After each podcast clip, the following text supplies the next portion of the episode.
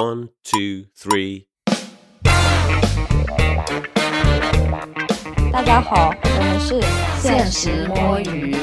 呃，各位听众朋友们，大家好啊！就是我们在录制的这个时间这几天啊，一直在被一个信息刷屏。然后这个信息从最开始我们家乡的临海发布、台州发布，到现在已经能上到什么人民日报、新华社这样子的一个 等级，讲了一个故事，就是一个小城的篮球青年打败了清华附中，获得了这个全国高中生联赛冠军的这样子的一个故事，称霸全国。对，本身那场比赛也非常非常的热血，非常非常的好看，非常的具有戏剧性，堪比这个《灌篮高手》的真实剧情再现。本期呢，我们几位主播就想来聊一下这样子的一个百折不回的小城篮球少年是如何打败国内霸主清华附中，上演真实版的《灌篮高手》剧情的啊。那首先我们请各位主播来自我介绍一下吧，因为如果听过我们介绍家乡临海那一期，就会知道我们多多少少跟这个小。城的篮球少年们，回浦中学所在的这个城市还是有一些关系的。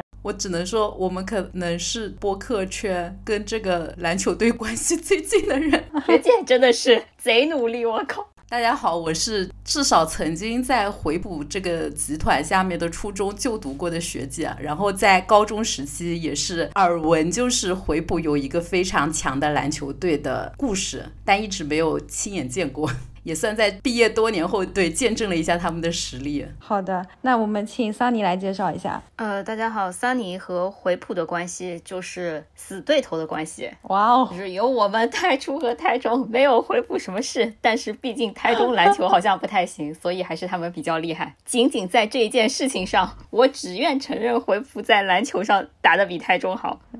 对，其实台中包括台初系列，还是在一些田径啊，包括一些其他的体育项目上。也不错的啊，那我来介绍一下吧。呃，我 C K 呢是，其实我根本不是临海人啊，但是我初高中也在临海读了六年书。回浦球队的有几个球员也讲到，他们在回浦待了六年，我感觉跟我还是有一点点这个类似之处的，就是我们都是因为求学来到了临海啊。然后我之前有一些可能去回浦读过书的同学，或者呃认识的在回浦读过书的朋友，就是非常非常关注这个回浦男篮。然后每一年这个耐高全国高中生篮球联赛有。由耐克赞助支持的，所以叫耐高。呃，每一年这个时间段，我的朋友圈就会出现几条为回浦加油的信息，这就是我跟回浦的这个关系吧。然后我们先来跟大家简单的介绍一下今年的这个耐克高中生篮球联赛全国总决赛的一个情况啊。首先介绍一下这个赛果，赛果的话就比分非常的接近啊，七十四比七十三，就差一分，也跟灌篮高手的电影版 惊人的相似。那个好像是七十八比七十九，是不是？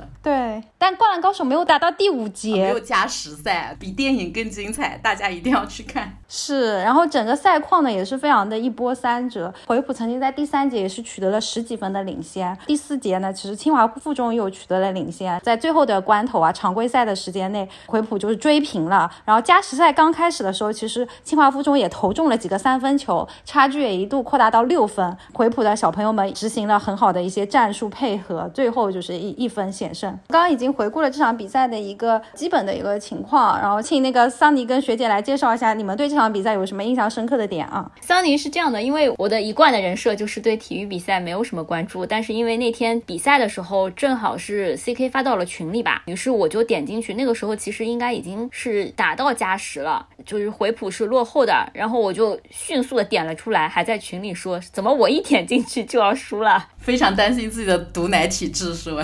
对的，就感觉我们的立场很明显，坚决不想让清华附中赢。其实可能大多数人的立场都还是希望能够有这样子的热血奇迹发生嘛，以下博上。对对，我讲一个我印象特别深的，因为中间有一度是出现两就回浦这边的重要的选手受伤的情节嘛，然后感觉特别拼，特别感人。清华附中那边前面好像都不是特别拼的，但中间有一幕就是有一个选手为了救那个球嘛，他真的就是跟电影里面就樱木花道救那个球，整个冲出那个围栏嘛，电影画面重现。那个清华附中的那个选手，就是也是整个人就是从那个叫什么赞助商的广告牌上面翻了过去，就把那个球救了回来。真的就是感觉高中生的热血篮球，就是不顾自己身体，就不会像职业球员考虑什么自己的职业生涯啊。啊，什么健康啊这种的。是的，就是从他们的眼神中，你也能看到，就是一股非常的这种投入啊，然后专注，以及有这种杀气嘛。然后刚刚就是学姐有讲到，其实回浦有两个球员受伤嘛，一个是那个朱博涛，他本来就是带着那个护膝上场的，然后跟那个清华大学的一个算是王牌吧，就是叫管子玉争抢的时候做一个防守的时候，然后管子玉整个人压在他身上了，所以他的膝盖就更加重伤了，然后一度倒地，非常的痛苦，真的被压折了，我感觉。对，所以他后面那个领奖的时候完全就没有出现，没有上领奖台，但这个又非常的感人啊，就是他的队友们就拿着他那个十八号球衣，然后上了领奖台，把那个奖牌一定要跟他的球衣放在一起，然后那个时候镜头也给了很多特写，怎么看起来有点不太吉利的样子？他没有事情了，呃，因为回浦他们赢完之后，中国蓝新闻啊，包括什么临海当地媒体啊，也一直在关心嘛，他们飞机落地宁波的时候都去机场接他们，当时就有采访朱柏涛就说啊，其实他的伤势现在已经 OK 了，没事了，所以也希望大家不要担心。对，但真的是觉得非常的拼命，难得有这样子能够非常投入的，不顾自己可能后面的发展去做一些这种拼搏的争抢的一些动作。第二位其实就他们的队长啊，叫张浩博，他其实去年耐高的时候就已经被评为三星的这个球员了。耐高其实他是有一个星级体系的，什么五星啊、四星啊、三星。后面领奖台的时候就会发现他是被抱上去的，他就站不起来了，他就只能坐着。幸好他是他们球队最娇小的球员，还比较好抱一点啊。对，然后他其实一度下场了嘛，后面又重新上场了。重新上场的时候，你看他的那个眼神，就真的觉得是哇，非常的这个坚毅。他们两个人的下场其实一度也是有影响到回浦的一个表现的，因为本来回浦都已经呃领先了十几分嘛，第四节的时候也有把他们的一个非常主力的这个中锋内线，就那个蛋浩然四号换下场了，所以造成了清华附中在第四节就是追平，甚至于有反超的一个局面。这个其实也是我印象非常非常深刻的点。然后我还有印象很深刻的一点是，就是回浦中学的学生们还是有一颗大心脏啊，因为清华附其实真的实力很强，但是回浦中学像林伟杰啊、什么吴子玉啊，在最后的加时赛还是敢于去投三分球，即使他在那个常规赛时间段可能他们的投球率啊、这个手感不是很好，但还是能够就是挺身而出，有一些关键的得分。最后那个决赛的时候，不是剩几秒就已经锁定胜局的时候，那个解说讲的时候都哭了。对对对，哇，一个高中的联赛，就感觉这些解说都真的是倾注了感情的，明显感觉就是他们也是看了很多年，可能也一路见证了回浦起起落落啊什么的。跟那个易建联，就是上半场不是易建联有一段时间出现在解说席嘛，他点评的时候就是清华附就是清华附，然后回浦就是白队，一看就是完全不认识回浦中学这个球队，就明显和解说跟对对我们回复这个球队的感情是不一样的，就一口一个白队。对对对，因为那个解说人真的是回浦中学的，算是呃，我给他按粉级好像也不好，但是就能够感受得出来。你说他是球迷，小心到时候被清华附的撕。这个解说居然歪屁股。他他也是浙江人吧？然后他对于浙江这种小城的球队回浦中学还是非常有感情。而且这个又要讲到回浦，其实去年就非常的可惜，他在半决赛的时候就是两分惜败给了去年的冠军石家庄澳中。因为去年的清华附其实也算是实力不是很强的，所以那个时候可能像石家庄澳中啊、什么乌鲁木齐一零一中学啊，包括回浦，就是进入半决赛的四支球队，其实都有这样子的一些能力。呃，就是除了清华附之外，另外三支都有能力可以拿冠军的。然后最后回浦就两分惜败给了冠军嘛。像他们有一些球员都是也是积累了五次犯规后下场的，像去年也是主力，像张海波现在也去了宁波大学。去年但后然跟那个张浩博他们两个也参加了嘛，在更衣室里面哭，然后那个蛋后然还吼张浩博说哭什么哭，不要哭。怎么感觉跟台湾偶像剧被磕起来了已经？真的非常高兴他们能卷土重来。明显这一届就比去年强，因为去年的主力只能去宁波大学，今年的主力可以去清华大学。但今年也回浦也也有很多人去了那个宁波大学的。今年这批队员里面，蛋后然去清华大学嘛，然后厦大也有两位张张浩博跟那个蓝浩翔，然后宁波大学要了三位，然后矿业大学要了两位，湖南工业大学要了一位。其实这些都是传统的 CUBA 的名校，那也能看到，其实回浦这一届高中生实力是很强的，呃，甚至于就是也会有人就是点评或担忧说，其实下一届回浦可能就不会有那么好的这个阵容了，或者说能力可能就不会那么强了，因为比赛的时候还是能看到清华附有一些高傲的选手也很不错，就是可能呃明年这个鹿死谁手又不一定了，所以这个就是高中篮球的魅力嘛，不像俱乐乐部，一旦优势建立了，可能什么三四年都不被打破。但高中真的就是换了一批，就完全重新开始。对，就是真的是把握住了最后的一个机会。但后然最后在接受采访的时候，他说啊，这也是对我们这种背井离乡来到异乡追求这个梦想的人的一个奖励跟激励吧，也非常不容易啊，在最后马上要离开回浦的这个时间段内赢得了这样子的一个荣誉。我觉得这里可能大家对那些名字没有什么印象，我可以做个类比，让大家快速记住这几个人。你别乱类比哦，应该还好吧？赤木刚宪又没什么粉丝，但后来是他们的中分嘛，然后他的但浩然可能有粉丝啊，不可能。斩钉截铁，有粉丝的，人家小红书什么的都都有人在里面。我们没有粉丝可以了吧？可以。但后来他的他的那个球球员背号是四号嘛？然后跟赤木刚宪是一个号，然后也都是打中锋的，他们又都是球队里的第一高度，有点像。但是我觉得他在中锋一般都是第一高度，对对对，四号中锋第一高度，你听听巧合在哪里？合理吗？如果没有看过比赛的人，就可以把它带入成赤木刚宪，这样比较好记嘛。但他的能力其实是赤木刚宪加樱木花道，就是他的篮板和扣篮也很好，就是他跳跃也很好，呃，也不用跳，他这两米多不用怎么跳就能扣篮。然后另外刚才说的那个张浩博，对，他的背号刚好也是七号，就跟那个宫城良田是一个背号，而且他也是队里个子最矮的，也是打后卫的嘛，就真的很像。就是看完那个灌篮高手，再看这个比赛，但宫田良成不是队长，宫城良田后面是队长，但是在灌篮高手的电影版里，我觉得他这一次相当于就承担了队长的角色，他后面就是队长啊。对，就最后一次喊加油的时候，那个赤木刚宪就没有喊，他就让宫城良田来喊。我觉得他在那场比赛里的核心作用，就跟张浩然在那场比赛里的作用是啊，张浩博跟我们回复的七号，我也叫浩不叫名，真的是一模一样的。所以我觉得大家可能如果把这两个角色带一带，就非常好记。但是脸好像有点，脸也有点像，发型也有点像。我跟你说，那个假的，像的东西越来越多。他发型真的跟宫城良田的发型有点像。还很巧的是，就他们队里也有个十一号，也有个十四号，但投三分很好的人不是十四号啦。就就一些关联，让大家快速记住一些人而已。就感兴趣的同学们，非常推荐大家去看一下这场比赛，或者是看一下这场比赛的精彩集锦。我我真的建议看完《灌篮高手》觉得非常感动的人，一定要看这个比赛，真的有很多投射的，就健身房全场什么的，就超级热血，就你仿佛都有画面了。就看完这场比赛之后，其实真的很多人都会给他打上这个像《灌篮高手》的一个标签嘛。然后很多人如果不知道回浦中学，或者之前没有关注过耐克高中生篮球联赛，听到回浦中学，知道他来自台州人民日报还是哪个视频号下面的这个评论，下面有人说什么？虽然我是浙江人，但我从来没有听过回浦这个城市。那他一定不看浙江省的高中比赛，不然他也应该听过才。有几个人看高中篮球赛啊？也是。对，就是其实高中篮球赛，我觉得他运营做的一年比一年好了，做的其实是很好的。但是其实今年我觉得这个比赛在台州市内绝对是引发了轰动的，市委市政府、临海市委市政府、台州市委市政府都发来贺电，花车巡游，像之前那个阿根廷队拿了世界杯，法国队上一届拿了世界杯一样的，就是搞这种花车巡游，警车开道。我们那个什么李培南拿了星期二世界冠军，你们有人因此对星期二有什么想法吗？也不会有，因为电竞男太丑了。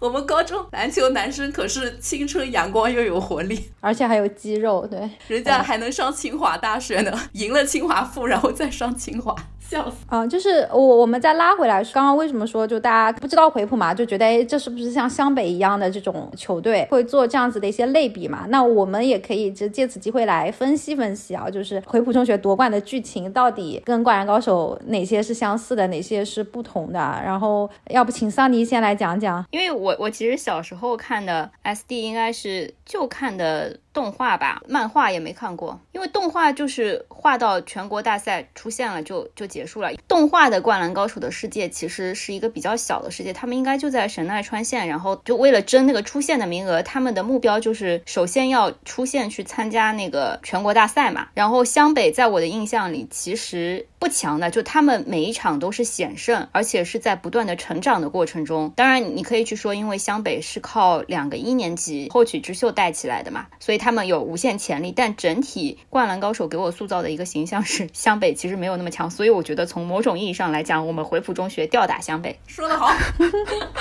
但是大家可能在看的时候，其实应该这么讲，就是湘北它作为一支球队在身上体现出来的这种热血感、少年气，其实是远远强于他这个球队的实力的。所以不专业的人士来看的话，其实在这场比赛的这些我看到的片段里面，我也是感受到了这种非常相似的热血感吧。所以从这种意义上来说，应该是很相似的。那我们有请学姐来分析分析。首先，桑尼说回浦绝对不是湘北，这个我是很认可的。回浦绝对不是黑马，他是相当于这个叫什么《灌篮高手》里全球大赛的常客了。我觉得他更像海南，就是被湘北打败之前的海南，就现实世界是没有湘北的存在的。然后清华附更像山王，这个感觉毫无疑问，无论是这个统治地位，还是说板凳的厚度，板凳的厚度。真的，那个比赛里面感觉就是清华附有很多人可以换，而且每换个上去，他的那个平均身高并没有被拉低。但是我们这边 北方人，对我们这边，但后来被换下去，还有刚才那个脚伤了的，也是内线比较高的一个人被换下去之后，你明显就觉得场内已经没有什么两米以上的人了，一米九以上的人了。我乱讲，可能一米九还是有的吧。就是这种身体上或者人才储备上的名校和普通学校之间的差距，我感觉还是有的。就即使是回补说已经是。在浙江省第一了，但可能真的是因为南北方的这种差异性、深远的差异性问题，你明显感觉到我们这边的平均身高，除了淡厚蓝之外，是比对面就是小一圈的，有点有点惨。但是在看比赛的过程中，我其实觉得整场的比赛和那个呃《灌篮高手》的全国大赛的电影比嘛，感觉两个人立场是反过来的。回浦是一路领先的，动画里面其实是嗯山王一路领先，就湘北一直是赶超的角色，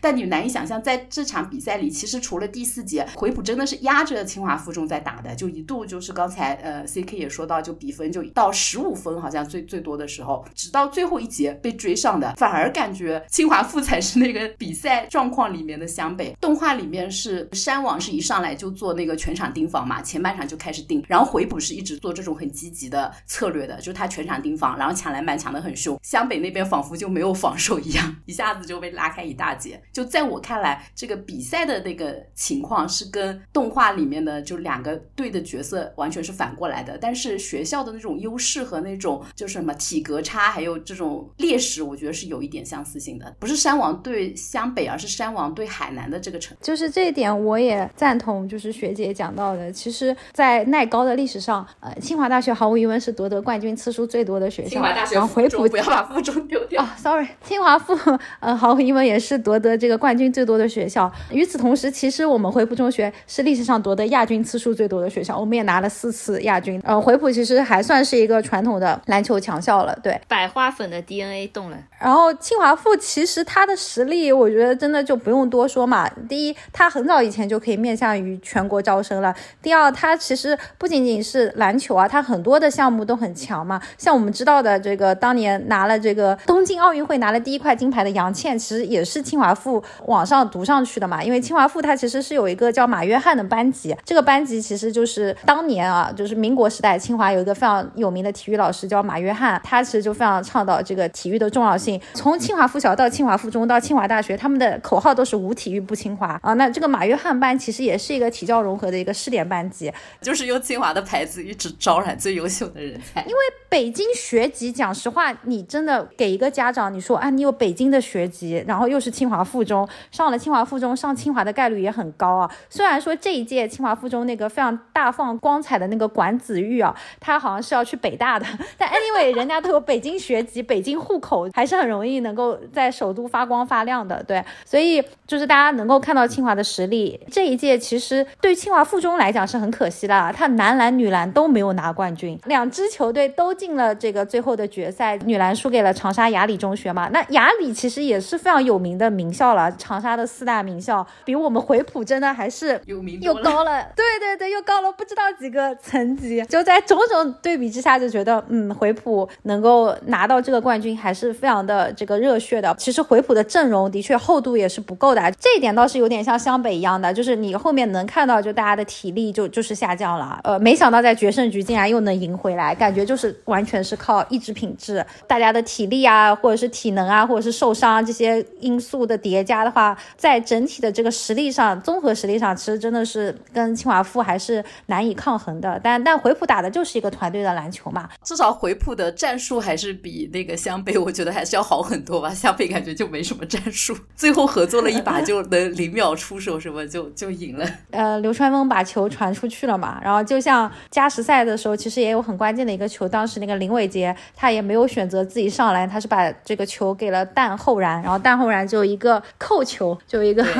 标准的对这样子的一个姿势。对对对，就非常的热血。那我们就来重点讲讲男主角吧，也是我们更加熟悉的，也许是我们熟悉的陌生人啊，就是回浦的一个篮球传统啊，一些招生的情况啊，来呃分析分析为什么回浦作为一个小县城里的学校，然后在这个生源上肯定是比不上清华附中更有这种吸引力的情况下，能够获得这样的一个冠军的。学姐先来，在开场的时候也 Q 到嘛，其实，在我们读高中的时候，那你你想当然已经是很多很多很多。年前 就是那个回浦的这个篮球队的风头，就是一直，即使是对家学校也是有所听闻的。就我那时候好像去找同学，就说他们会说，在学校里就是碰到篮球队的人，就真的是普通人进了巨人国嘛，就是要抬头看他们，就差好几个 size。我不知道那会儿应该是没有拿过冠军嘛，他们好像第一次夺冠是不是一七年啊？我们是的，算了，不要暴露年纪了。反正那时候是还没有拿过冠军，但一直是浙江省的强校嘛，反正也挺有名的。但在全国层面确实是。是没有听说过，我们也只是觉得他可能在浙江省打的比较好嘛，因为当时的感觉就是肯定是有很多外地人招体育特长生嘛，也有很多是从初中就开始培养的，就是初中部也是有小有名气的，就有很多人也是初中部就在打篮球，靠这个篮球队直升高中部的嘛。对，这次比赛里其实也有一个很有意思的事情，就是清华附里面有一个球员 是回浦的初中培养的，被清华附挖走了，和自己曾经初中的时候的队友对决，是不是感觉？这个剧情又好咳了起来，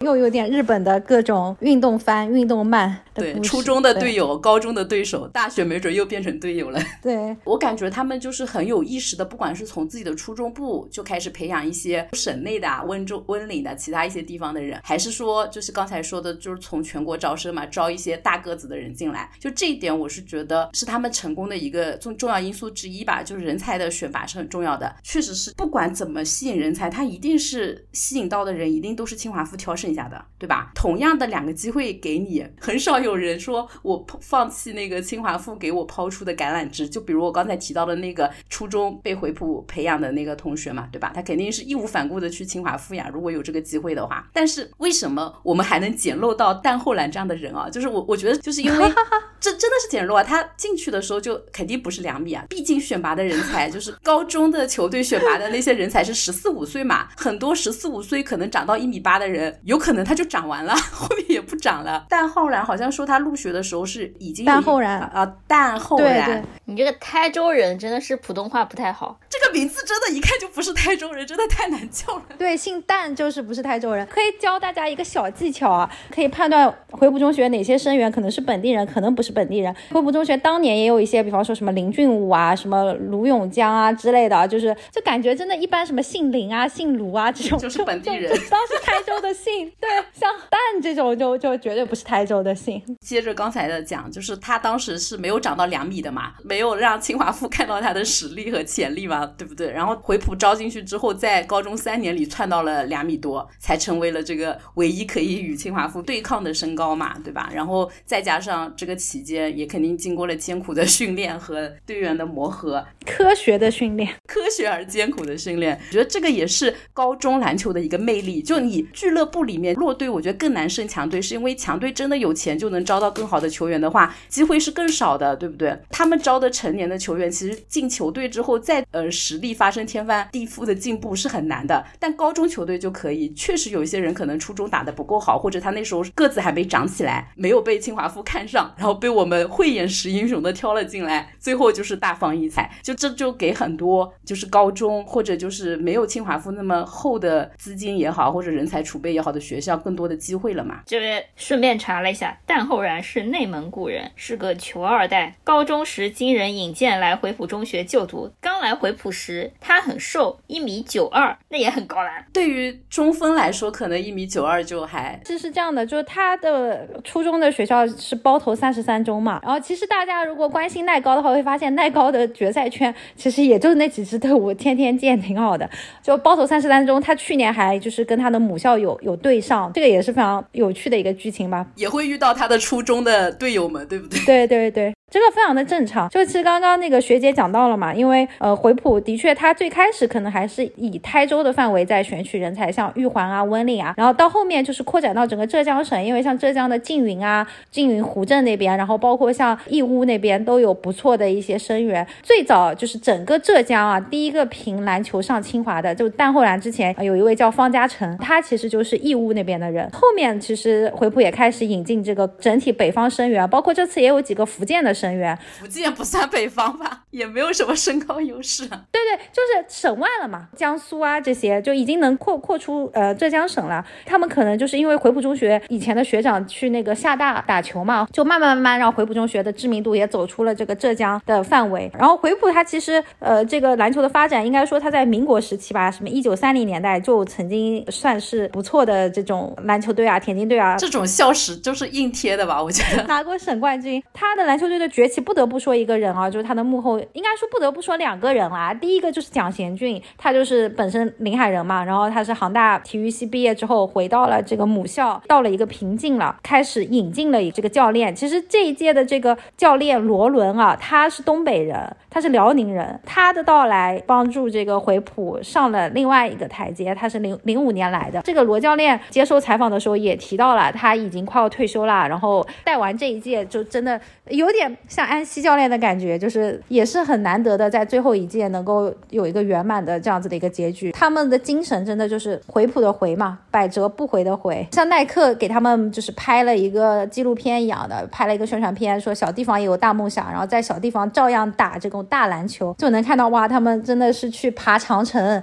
然后以长城脚下的这种什么篮球场为训练背景。这次有很多的媒体报道也把他们类比什么戚继光啊、戚家军啊之类之。类的，硬蹭，真的硬蹭。戚继光，not 台州人，好在宣传片里 Q 到说这个小地方连长城都很小。江南长城，我们非常灵秀的五 A 级景点，大家感兴趣可以听我们之前的一期专门讲临海旅游介绍的播，一定要把链接放在下面。然后就是能看到这个回浦的篮球传统是在不断的这个发扬光大的。然后这支球队其实再补充一个信息啊，他们其实什么体能师啊这些都没有的，他们也没有那种非常专业的那。那种队跟清华附不能比啊！对，大家自己在健身器材上练，自学。比赛的时候，就是那个选手朱博涛倒地的时候，其实等了很久才有人。然后那个赛事主办方也没有那个医务人员嘛，就真的就没有人上来，连担架都等了半天。这个真的是要批评一下耐高，这么抠。其实呃，回普他每天由球队统一组织的训练时间，就常规情况下可能就是下午四点半到六点半，就是两个小时。当然，重要的比赛前肯定。肯定是一天三练嘛，早练啊，什么中练啊、晚练啊之类的都要练。但他们其实还是真的是，就是算是全中国练的最狠的高中之一了。然后球员们就会非常自发的去把自己的肌肉练出很好看的这种肌肉线条。对整个回浦中学的这个篮球氛围也是非常浓厚的。因为我为什么就是这几年关注到了，就是因为回浦校友在那边就是转发，天天发，天天水军。我们有一位初中同学嘛，他他在那个台州本地吧，公安系统还是什么的，就有的时候看他朋友圈，就就就会去打篮球。他可能初中的时候就属于那种喜欢打，但可能不是打的很好的，感觉他去了回浦之后蹭了一下大师课，对不对？对，然后突然觉得，哎，现在感觉好像他对篮球的热爱又提升了。我是不是在场里面唯一去过回浦中学的人啊？你们去过吗？我只去过初中，去过高中，进去过。对，进去过，就去到他们的校园里，也不是很需要去，因为我是。初中部的外国语的嘛，所以我也有很多同学当年是直升了回浦中学的。刚刚毕业头几年的时候，也会说约我去他们学校玩。我应该是完整的 参观过他们学校的人。就我们那会儿读高中的时候，就回浦的新校区刚建好，感觉又要暴露年纪了。建好了一段时间，他的那个篮球场就是让人印象很深。就虽然我们的高中也是新校区，但其实我们的那个篮球场就是水泥地的，然后只有几片。但是回浦的那个篮球场真的就是一眼望不到边，然后全是那种红 红地板。我在说什么？不是，就是就是室外的篮球场也是那种类似，就是规 PU 嘛，高规格的。这个也能看到学校的投入是完全不一样的。但我们学校有天文馆，是的，哈哈哈天文台，sorry。对，大家如果就是阅读这个关于本届回浦夺冠的一个报道，可能也会看到一个抖音视频很火啊，就是说回浦当天夺冠的时候，就整个回浦校园全沸腾了，每一个教室吧，大家都在看那个，应该是晚自习，星期天的晚上，上对，晚自习，然后整个校园就一直在喊冠军，冠军，然后包括这个回浦的队员们回到回浦之后，就校门口也是这个非常隆重的这个呃迎接，以及他们今年其实是办了一个誓师活动的，就是出征之前搞了个出征仪式，在学校里面，然后像戴厚然他们也跟明星一样的，就是跑过去，然后跟那些回浦的同学们击掌。大家可能在报道中也会读到一个回浦的小黑屋的一个老板娘，就他们的忠实粉丝。回浦打比赛了，他就等于店都关掉了，然后跟着去。这次虽然比赛是在北京的首首钢体育场嘛，但是回浦也是有一个非常大的助威团去的。然后我朋友圈又有一个人是这样，呃，他其实是温州人，他在高中的时候就在回浦篮球队的，他那个时候也是他的师傅就是那个蒋贤俊嘛，所以他现在其实是在椒江做一个这个俱乐部的。当天俱乐部在椒江搞了一个露天的观映的，就是就是让大家同时来看回浦的这个整场比赛，因为他现在就是一个篮球俱乐部的一个经营者嘛，本人也是说当天搞完一些小篮球的，就是青少年的比赛之后，飞去首钢给这个回浦加油的，所以我就觉得。回浦的这种篮球文化、篮球历史，就是扶那个张浩博他们上来的，有两个人 T 恤上穿的是耐高学长嘛，就是回浦往届的学长，他们都都来到了现场加油，这这个氛围真的是非常非常值得羡慕的。对，就是通过这个，我们也能看到，就是其实真的校园的比赛，高中阶段的篮球赛才是最最纯粹，就不管是场上的人还是加油的人，大家都没有什么功利心啊，都没有一些考虑太多的，就是非常热血的在。做这件事情，就感觉当年看的一堆日本漫画，不管是什么项目吧，为什么漫画都很喜欢描绘校园的联赛？一方面是有这种什么一期一会啦，这一届毕业了，可能青春就只有一次嘛，就这个甲子园，就像耐高喊出的口号叫一生只有一次耐高，因为你高一的时候你太弱了嘛，高一的这个体能，高一的体格跟高二、高三是不能比的，然后高二的时候你可能就是经验啊什么的也很不足，就只有少数的明星球员高二才可能上场，大多数的球员真的就只有高三一届的机会。那你能不能把握住？高一能上场的就得是湘北这样的弱队，就是没有什么能打的，你靠天赋就能在高一当主力。整体上来讲，我我们觉得就是从这场比赛中，包括从回浦的这个故事中啊，能够充分感受到这个篮球运动，包括校园的这种环境下的这个篮球联赛的这个魅力。插问一个问题啊，就你们刚才说的那个不能留级再继续打吗？日本的甲子园是有这个规定的，呃，排球有没有我忘了，就反正是说他只能打三年，就是从他入学那一天算起打到三年，如果是超过三年，第四年他是不能参加的。但我不知道耐高有没有这个规定，就是留级还能不能参加？其实，在高中篮球，如果你留一级参加，真的很容易吊打的。对对，因为那个时候本身体格啊什么的都在那个上升，其实不会有留级参与的啦。这这个还是控的比较严，但是会有一些人他可能是职业队青训的，不是改年龄。就是他的学籍可能挂在这所学校，但他不是这所学校培养的。我觉得大概率不会选择留级的原因是，因为他们打得好，你早就被大学录取了。对啊，你肯定就去大学了。如果你打得不好，再留一年，我估计也是不行的。就是你的那个一年也换不来那种天赋上的优势。不好意思，就以以小人之心夺了一下，就是我们有那种考得很好的，然后每年拿着复读机构百万奖金的人，哇哦，年年 读高三。因为是这样的，就。就是他们基本上还是都希望说打 CUBA，甚至想打 CBA。你那个高中结束，然后你去 CUBA，可能要打个四年五年啊。但 CUBA 是真的有可能大学读五年的，对。然后你再进 CBA，最好就是进 CBA，但是你想进国家队就很难了。但这一届其实耐高还是有些人是进了什么 U 十八、U 十九这种国家队的，包括蛋后然也是的，他也是在这个梯队里面的。然后记者采访他的时候，他也是希望说能够为国效力。在这样的情况下，还是尽早的，就是去更高级别的赛事去历练自己会比较好啦。对，这个让我想起那个日本春高的那个高桥兰，打完春高就去打国家国家队了，真的，对对对，很励志。我觉得这比什么养成都值得追多了吧？艾特一下七仔，这 其实这就是你校园联赛体教融合要有这样的实力。我们灌篮高手打得好的人都是去打 NBA 的，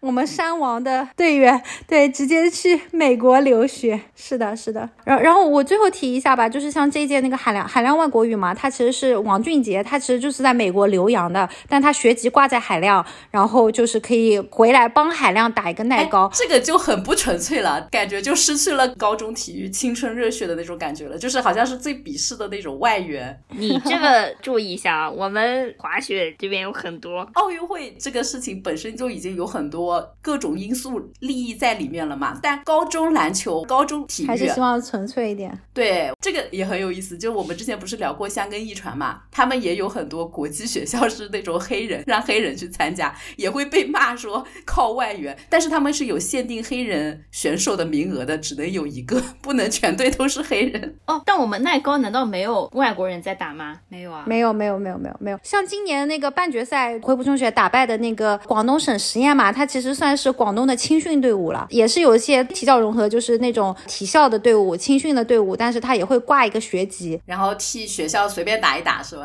对，这种已经算比较夸张了，但是耐高是没有黑人的。对，国内还是分成两个梯队啦，就是一个就是俱乐部的青训梯队嘛，像去年那个惠普中学有个这个叫张海波的嘛，他其实当年就是去 CBA 的梯队里面先待了一段时间，后面可能跟教练有点矛盾，然后又回到惠普重新来做学生运动员，就是一边读书一边打这个高中生联赛。然后像戴厚然的话，他们也都有机会可以进到那种俱乐部的体校的专业的青训体系的，但是就是现在的这个发展情况下。可能越来越多人还是希望不仅仅在体育上吧，就是在整体的这个综合文化素养的培养上能够有一些发展。像清华大学刚刚提到的马约翰班嘛，完全就是培养这样的人才的。所以在校园篮球这块土地上也能够有一些不错的球员。其实这个话题真的很有意思，因为我之前不是一直在追那个青之芦苇嘛，它里面也有几场赛事就是讨论这个问题。有一个叫高员工杯，是高校和俱乐部都可以参加的一种比赛嘛，然后就会存在有那个青训党和高校党嘛，就是有有一部分人认为只有高校的那些球员他们才是纯粹的，因为他们不会考虑什么职业生涯呀，什么合理分配体力啊，就是俱乐部青训的有些球员他会说，我可能没必要赢这个比赛拼死拼活，我后面要参加别的发工资的一些其他的赛程。青训党就会觉得你们是不专业，你们只是高中三年玩玩而已，毕业以后也不一定所有人都是从事这个专业的。就这两个派系也是一个非常有意思的一个讨论嘛。对，是的，就是这个其实是就是涉及到我们到底想要培养什么样的一个体育人才啦。嗯，青训队讲实话来讲，他其实打比赛的机会还比不上我们耐高给到这些孩子们，比方说打省赛啊，打什么是因为我们青训体系太差了吧？正常来说不应该这样子。应该是说，一旦他进入俱乐部的青训体系，就真正的就是体育局这个套路，就是要拿成绩的。所以你如果力量不够啊，你当然你可能 U 十几的比赛你还可以打，但是你你想在俱乐部拿到什么稳定的上场时间啊，上场机会就很难嘛。像戴浩然，他其实是跟稠州银行谈过的，今年 CBA 也打进那个总决赛的稠州银行，他是希望能在稠州银行保证一定的出场时间的，但稠州银行就没有办法答应他嘛，因为他现在太年轻了，跟稠州银行现在比较成熟的这些老大哥这些呃球员比起来，他的实力肯定还不够。对，有的时候你反而是打学生联赛才能够更多的保证你的上场机会，还是机制的问题啊。如果就是不仅是 CBA，就是他还有针对各个俱乐部青训的年龄段，就更小的年龄段有专门的赛事，那其实机会也不一定会少。主要就是还是没有那么多赛事的原因吧。其实俱乐部对青训体系的赛事可能相对比较少一点嘛，还是比方说打打一些什么省运会啊、市运会啊这样子。我刚刚其实就是一直想 Q 你们，想听你们讲讲，你就你们第一次来看这个高中生比赛嘛，耐高，你你们觉得怎么样？对，就是跟你们可能看过的其他赛事相比，在规模上呀，在这种整体的这种氛围营造上，包括整体的一些传播包装上啊，这个要不我先讲吧，抛砖引玉一下。讲到那个易建联去去那个解说席的时候，他应该是耐克专门请的一些宣传嘉宾吧。然后除了易建联，其实后面还出现那个叫什么赵睿还是什么？对，就是国家队的赵睿。那个赵睿当时他就说，哎，他东北话真的好重啊，他就说非常羡慕这帮孩子，说他他应该之前高中的时候可能也打过代高，但是就没有那么好的场地。你看有直播，有专业的解说，然后还有这种易建联啊，他们这些正式的球员过来助力，有这种关注度。本身其实你说高中生涯和自己的小伙伴为梦想奋斗就已经很感人了，但如果他还有可以在首钢啊，就一个很好的场地，然后还有一个很好的关注度，就是会给这些东西就真的就是添加很多梦想的光环嘛，就一定会让这个梦更加的华丽，更加的就是吸引人。我甚至觉得，比如这一波宣传做出去之后，明年可能回浦的招生会更好，就会有更多的孩子拥有这种篮球梦，对吧？是的，是的。那桑尼呢？我后面看了一些那个集锦嘛，我觉得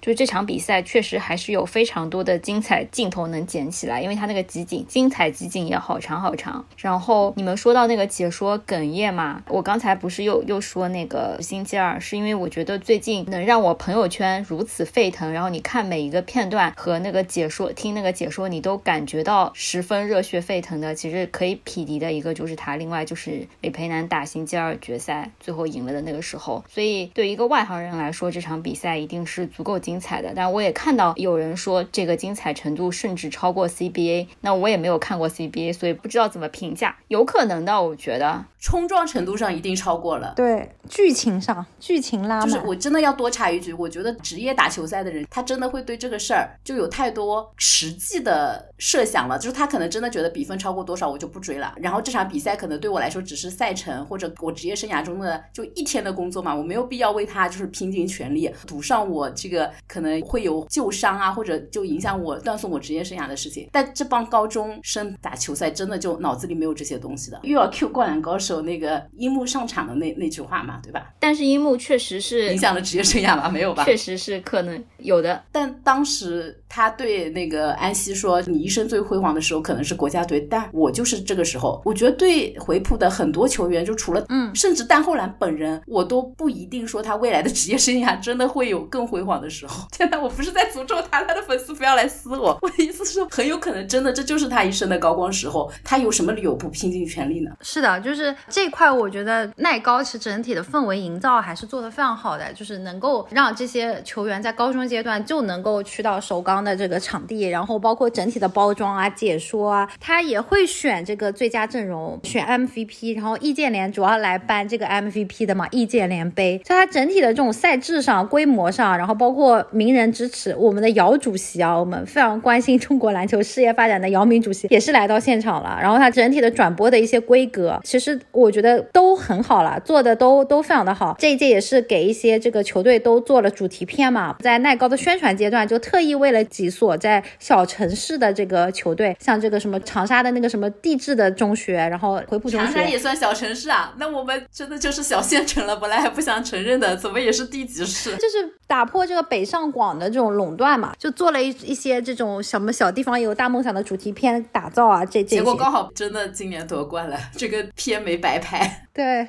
其实就是真的是那个一九年耐克跟这个什么中国中学生体育协会还有中国篮协合作之后，耐高就是从北上广的确迈向了更多的一个城市，这个相关的包装啊，相关做的一些事情啊，它都越来越规范了嘛。包括参赛的这个规模，今年的参赛规模我是还没有查到，但是我发现二零二一到二二赛季的时候，它其实就有什么二十二个开展这个赛区的省市自治区直辖市，十个外卡城市，就有二百七十一支男子球队，一百一十八支女子球队，一共有三百八十九支球队参加，对，有近五千人的这种男女高中生的球员，对。他们的赛制是说也有省里面先决出一支，还是说直接就大家报名就都是统一去预选赛啊？它也是分分区的，分区的，就是什么华东啊、华南啊、什么华北啊，对，它会先分成几个区，这个区的这个前两名，然后才能够来到全国的这个比赛，不一定到北京啦，像去年就在佛山，今年在北京。那我感觉还是应该放在北京，就跟春高每年放到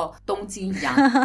我们清华附所在地北京，这样打倒它才更有意义啊！而且就放到首都，大家才会觉得这是一个感觉好像更隆重的国字头的比赛。如果放到佛山，别人就会觉得这是什么野鸡比赛。了解了解。去年还是因为疫情的一些关系吧，就是呃广东省比较能够有一些支持。明年要想再升级一下宣传规格，就应该直接放到鸟巢去比决赛，然后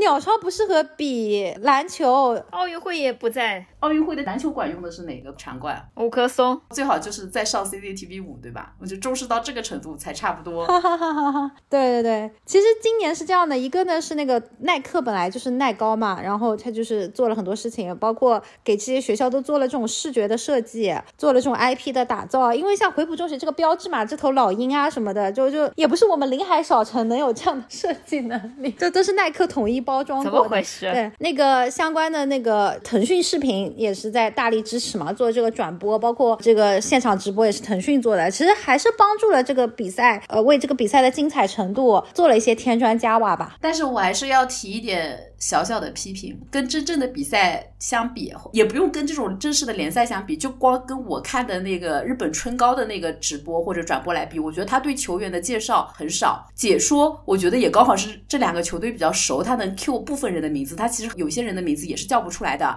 然后那个直播画面里，呃，在关键时候，比如谁投中了或者谁犯规了，就不会把球员的名字打出来，所以就只能喊白队几号。日本那边他们那个赛事一定是会在关键镜头回放啊，或者是在中场各种时候都会把球员的名单，甚至他替换的时候都会把球号和就是名字都打出来的。耐克给的赞助还是不够，做直播的人还是不够用心，不够有钱。因为我觉得真正把大家当做正式的球员，甚至明星球员对待，就大家就会对这个事情，就是这个梦想就会更加的狂热。我我觉得整体做的还是不错的啦，然后越来越多人也能关注到这个耐高，就是会做一些什么星级高中生的排行榜啊这些，就还是很期待耐高的人能够在未来继续发光发亮的。那我们最后就来喊个话吧，以以我们这次回浦中学的这个夺冠故事，让我们认识到了更多的篮球少年，然后来展望一下，希望我国 将来这个体教融合的事业能够培养出怎么样的人才。那要么学姐你先来喊话。你要不让桑尼来吧，我怕我太真情实感，他很难接。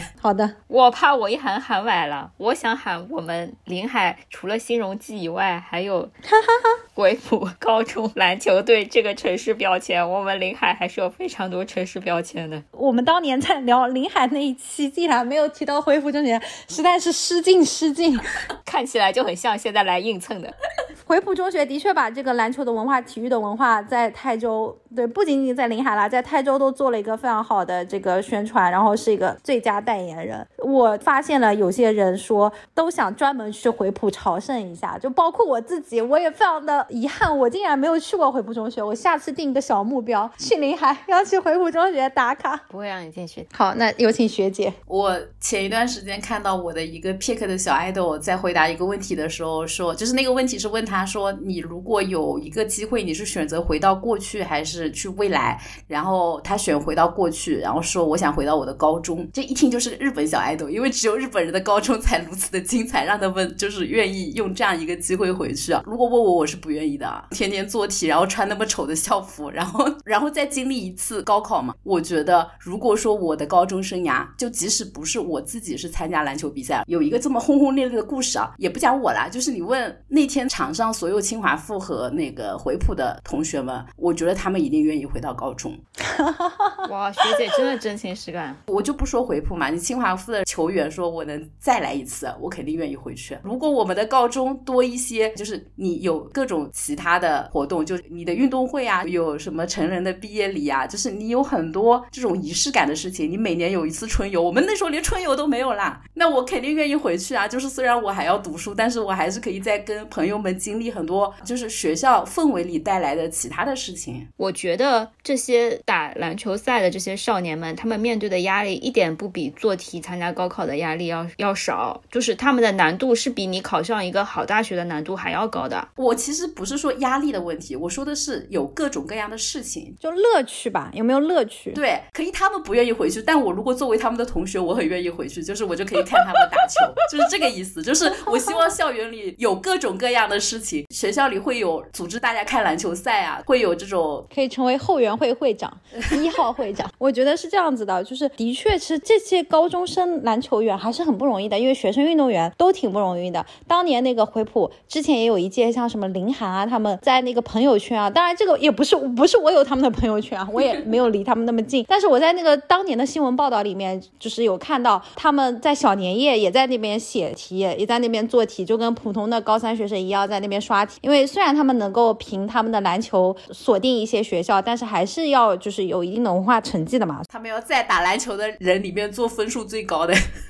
对，就是说要平衡学业跟这个篮球运动还是挺不容易的，而且其实高中生篮球就是很看跟你同一届的是谁嘛。对教练员来说考验也很大的。今年耐高其实进入决赛的四支队伍的教练员都在这个学校带队带了十几年以上。呃，我觉得就教练员非常了不起的一点，是因为他不像那种职业队、青训队，你可以围绕着一两个核心，然后来打造一套战术体系，也许这套战术体系就可以打好几年。但是就是因为耐高的人员他们是频繁就是轮换嘛，三年毕业，三年毕业，所以你每一届可能都要根据不同学生的特点，给他们制定一个战术体系，来看看怎么样把团队篮球啊配合的东西做到极致，然后怎么样帮助他们更加科学的长身高、长长体重。所以其实这些高中生篮球员，我真的还是觉得很敬佩他们，然后也非常羡慕他们。就像学姐讲的，有有非常绚烂的人生，也许他人生最高光、最精彩就是现在了。的确，也许有这样的可能，但是他一辈子都会记得他拿到耐高冠军的那个时刻。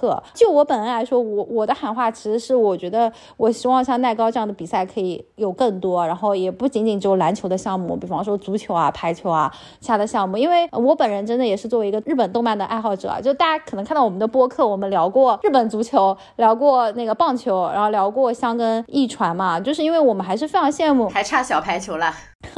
对，可以。然后我们非常羡慕这个日本的这种呃环境，他们校园体育的这种氛围。然后不管是从社团做起啊，做好梯队建设啊，培养了很多人的兴趣爱好，以及有专业队伍在非常科学认真的训练，通过什么赛前集训啊，这种培养了所谓的团队精神。包括像各位同学啊、老师啊、师长们，就家乡人民啊，都会去做这种应应援啊、支持啊，就就这一系列的东西，其实在耐高的这种赛场上，我们也是能看。看到部分的，如果大家有去看那个直播的话，就会发现那个签到的时候，基本上没有人说自己是清华附中的，没有人说自己是北京的，就各种报道的都是什么我是玉环仙居，什么临海，然后我甚至看到有个什么理发店一直在说什么回浦中学学生什么凭学生证可以来这个理发店打几折，就我当时看到那个刷的那个堆弹幕留言，我就觉得全是台州人民，甚至一部分浙江人民在刷，就真的能够感受到那个时候是赢了还是还没赢啊？还没赢啊，就是过程。中也一直有人刷，然后清华附这么讨人厌的吗？蹭热度的吧？可能清华附没有，就大家可能就在很安静的观看，但是台州人民就不一样，台州人民就是哇，我们竟然有个回浦，从来没有见过这种世面。台州有几个全国冠军？我就试问，清华附要是得冠军了，肯定没有人给他们做一期播客，这就是差别。但是清华附拿不到冠军，可能就有北大附的人来做一期播客，说的我们用心好险恶。我们觉得就是这种小城的故事吧，对，希望就是校园体育能发展的越来越好吧。希望耐高的这种传统强队也不再是那么几个吧，能够有一些更多的新鲜面孔。其实上一届也很有趣的，上一届就是以外卡姿态参赛的。新疆乌鲁木齐幺零幺中学最后也打到了半决赛，然后包括那个夺冠的石家庄二中啊，这种也是首次夺冠，就这些故事其实都非常非常的有趣啊。当然，这些都在那个所谓的省会城市，能够在我们临海这样子的一个地方，呃，能够有这样的校园园体育的蓬勃发展。而且我们也希望这个校园体育的蓬勃发展不仅仅只是男孩子，女孩子也可以，不仅仅只是这个他们学校的体育班，还是希望人人都能够有体育的氛围，把我们的全员普及，就是这种基础打好，然后把我们的校内比赛就搞好啊，校内比赛、校际比赛多多比赛，然后比赛就是最能激励这个学生成长的，把一些所谓的这种人生经历啊、人生的成长啊、人生的感悟啊，都能够在比赛中让这些孩子们充分的体会到，然后将来就是即使面对很多社会的挫折、社会的险恶的时候，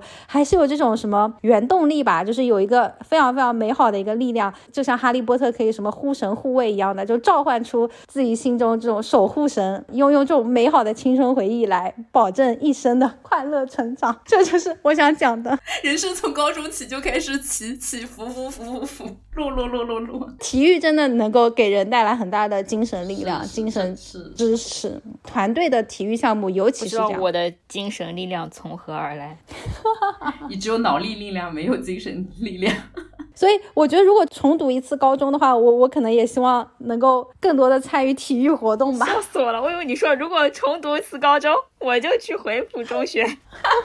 然后那个我们今天的讨论就到这里啊，大家如果有什么想要跟我们评论、留言交流的呀，或者是想要了解更多关于回浦中学、关于临海、关于台州等等的，都可以跟我们留言互动。怎么听起来又想再招生了？大家可以顺便趁着这股热度听一听我们讲临海的这一期播客。本播客还想继续推出台州其他城市的介绍，有什么想要了解的也欢迎留言告诉我们，谢谢大家。我还是想说，没有看比赛的真的可以去看一下比赛，看了比赛没有看《灌篮高手》的也可以去看了一下《灌篮高手》大电影。好的，那本期就这么愉快的结束了，希望大家听得开心。好拜拜拜。本期真的一点广告费也没有收到。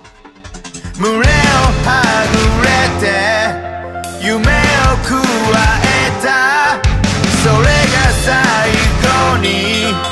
なる気がしたんだ獣は砂を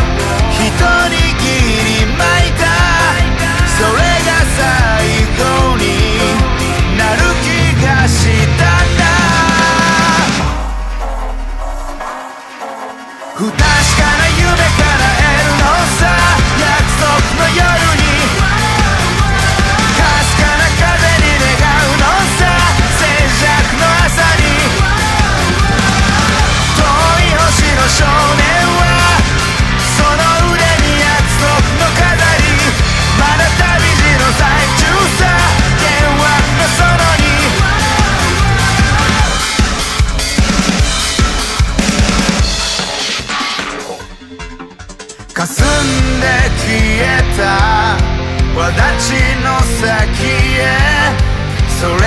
が